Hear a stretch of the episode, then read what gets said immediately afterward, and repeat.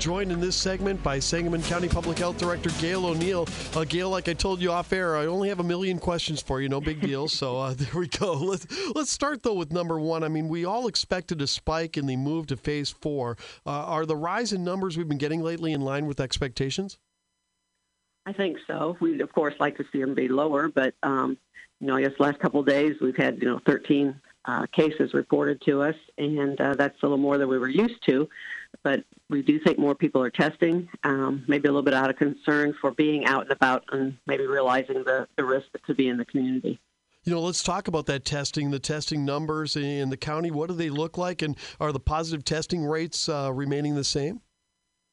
The positive testing rates um, are remaining pretty much the same right now. They they get analyzed each week by the state health department.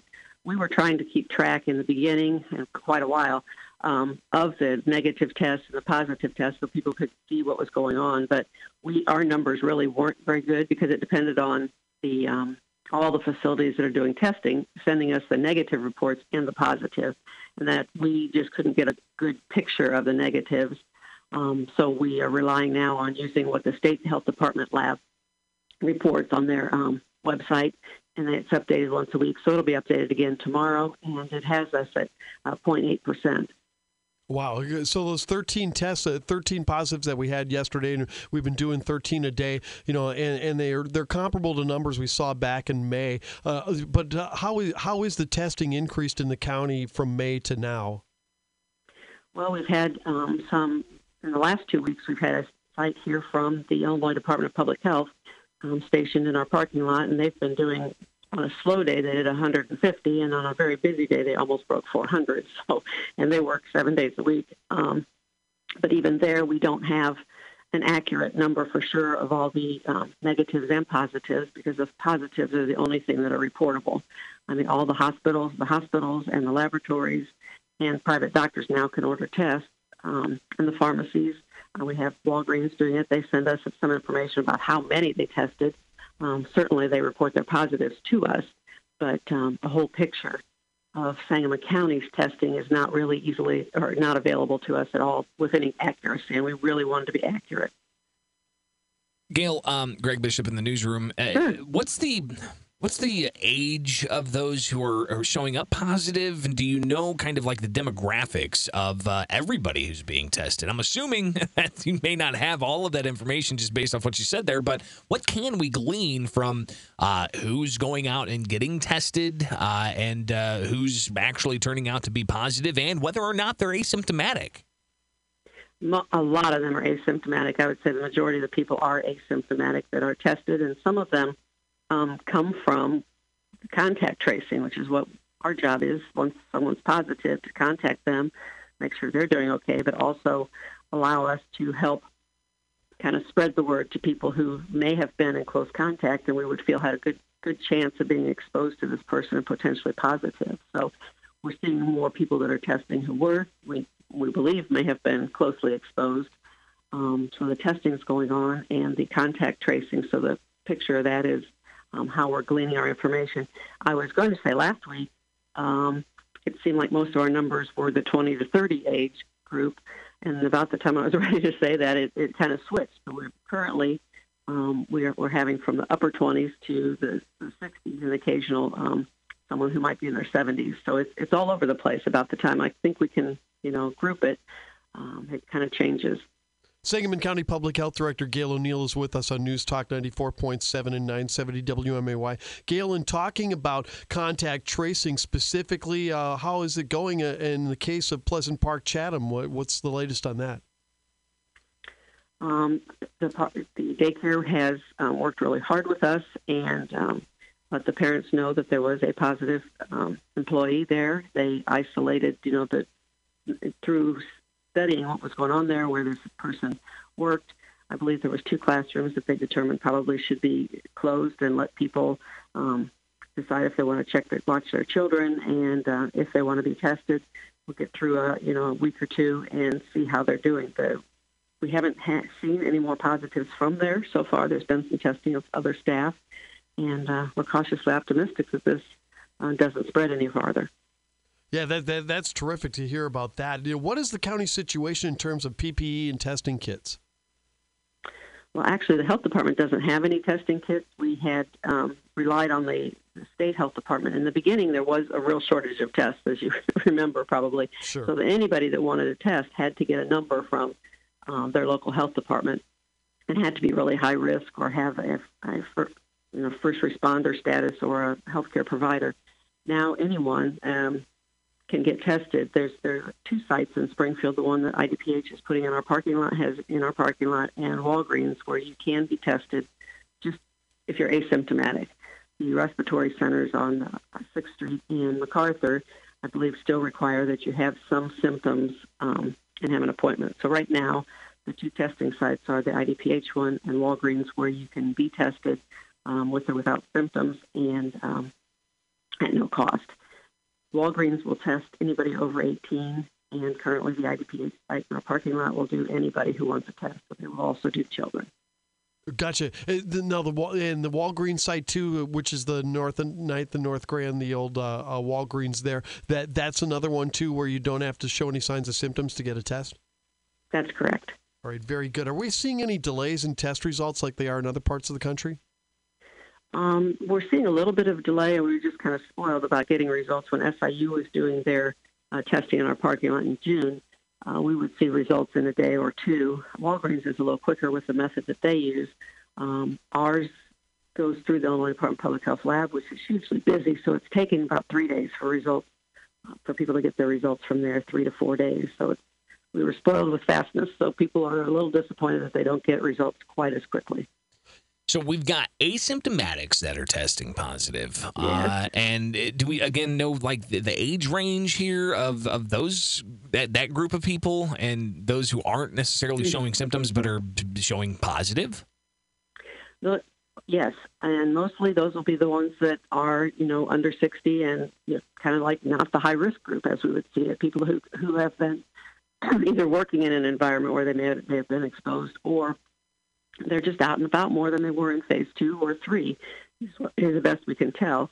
Um, I'd say about half of our uh, people who test positive have some link to someone else who is positive. So it could be a family member, which kind of makes sense if one is positive and you're living together in a household that you know might have another person in the household test positive, husband, wife, those kind of things. So So what's the I'd about half have a link like that. What's the protocol then uh, in those types of situations? I take it they're self isolating for two weeks, and then do they go back and try to get another test to see if they can, you know, uh, get free of that self isolation? How does that uh, play out exactly for that individual who may be asymptomatic and they get a test back and they're like, oh my gosh, I don't, I don't feel anything. Right. I've got COVID. Right. What's going on?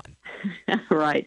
And that's why the nurses, you know, we have contact tracing nurses, and they uh, talk to the positive cases, you know, every day or every other day to make sure they're, you know, they start out asymptomatic often, and then may get some symptoms mid, you know, midstream of 14 days.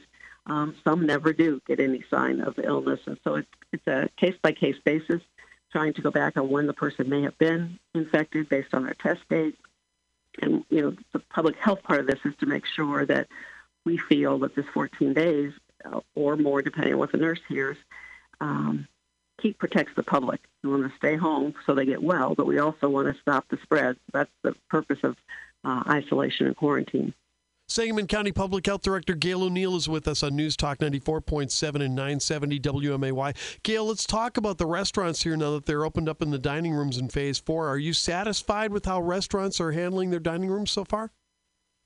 I believe the majority of the restaurants are doing everything they can and everything that's been asked of them as far as spacing and social distancing and you know, not putting condiments on the table unless, you want them, um, having their staff mask whenever possible.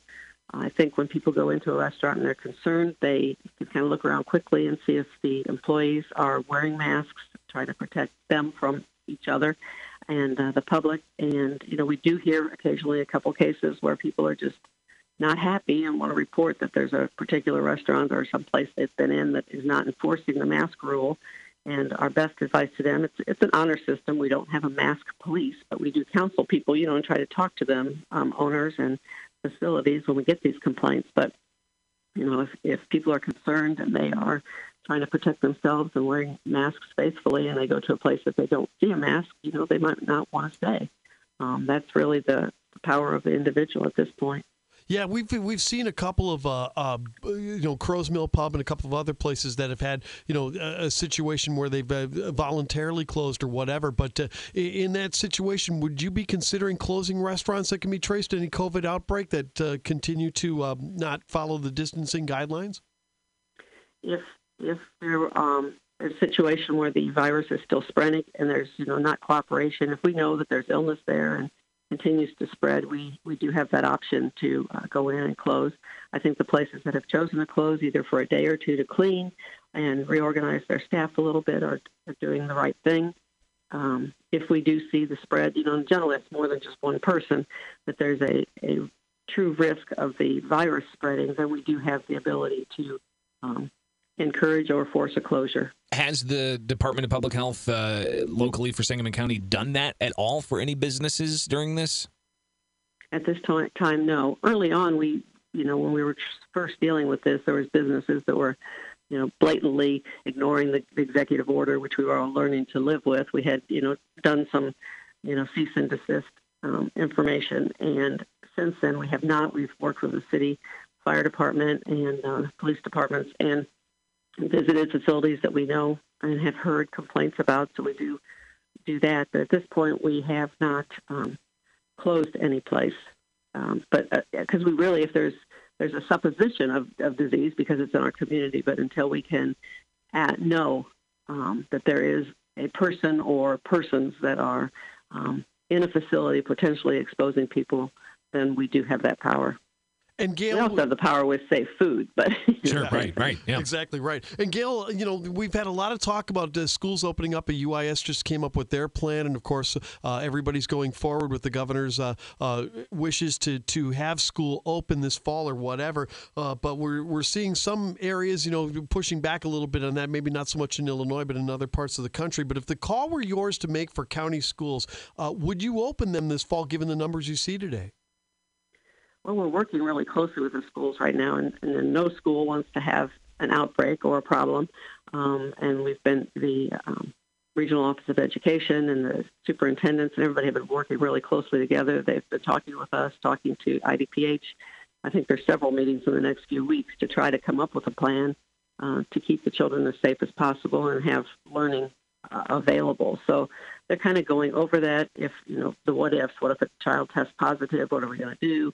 How are we going to keep everybody safe? The one tool that we all have that's not very popular is a mask, and I believe that's a little more difficult to deal with with younger children, um, and how to keep keep classrooms or keep the children as safe as possible in the event that somebody is positive to reduce the the spread. Um, we really have not seen many children test positive, and there's been more testing of children, but it does happen, and I think they're asymptomatic and generally healthier um, of our of our community. So yeah, it's a concern, and we are trying to review every every means possible. Yeah, the other mandate too that seems to be tricky would be checking the temperatures of the kids before they go in. You know, uh, um, is, is, that even doable at some schools?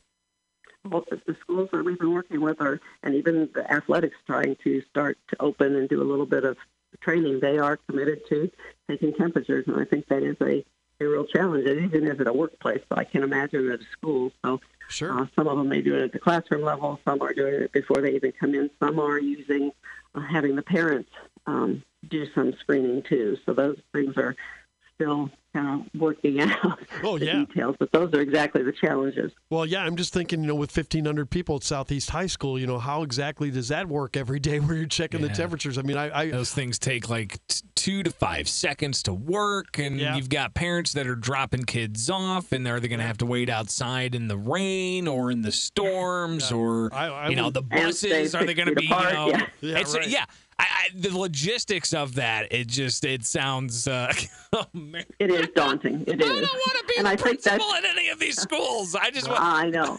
that's going to be quite a, the task. It, it really is, and that's that's the challenge. And I think everybody appreciates how much work it is. It's like the teachers suddenly had to learn to teach from computers rather than face to face. Sure, exactly. All the districts are working and trying to come up with the best best methods that they can. So um, that we're just just really beginning deep conversations with them at this point. Yeah. Uh, listen, nobody asked for any of this, but Gail, throughout all of this, you've been most gracious to us, and we really appreciate that. Thank you so much for your time, and I, I know we can call on you again. I hope. Talk soon. Sure yeah, absolutely. And, and thank you for helping spread the word. You've had no problem. Thank you.